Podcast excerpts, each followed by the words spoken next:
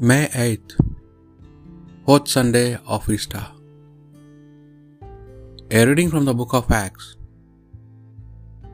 Paul and Barnabas carried on from Perga till they reached Antioch in Pisidia.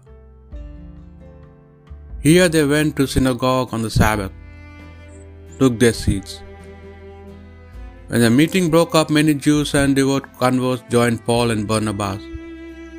And in their talks with them, Paul and Barnabas urged them to remain faithful to the grace God had given them. The next Sabbath, almost the whole town assembled to hear the word of God.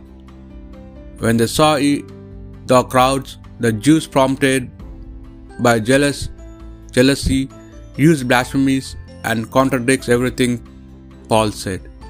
Then Paul and Barnabas spoke out hardly, boldly. We had to proclaim the word of God to you first. But since you have rejected it, since you do not think yourself worthy of eternal life, we must turn to the pagans.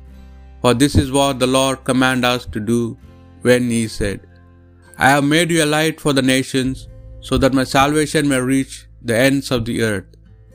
It made the pagans very happy to hear this, and they thanked the Lord for His message, all who were destined for eternal life, because believers thus the word of the Lord spread through the whole countryside.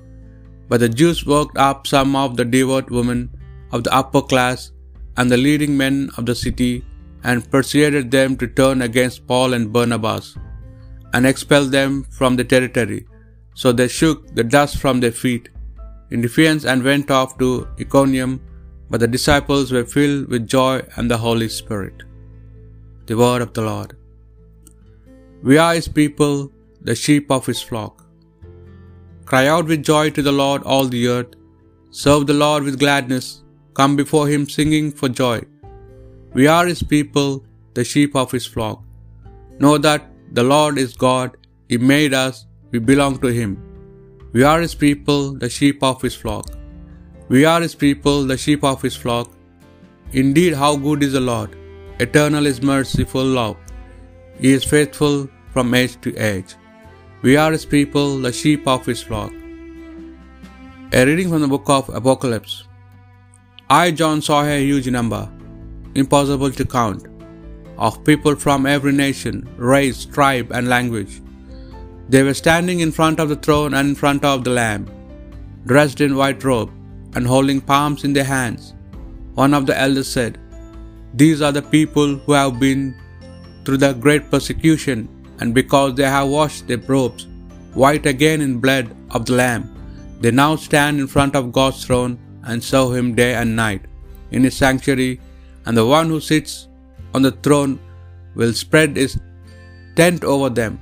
They will never hunger or thirst again, neither the sun nor scorching wind will ever plague them, because the Lamb who is at the throne will their shepherd and will lead them to springs of living water, and God will wipe away all tears from their eyes.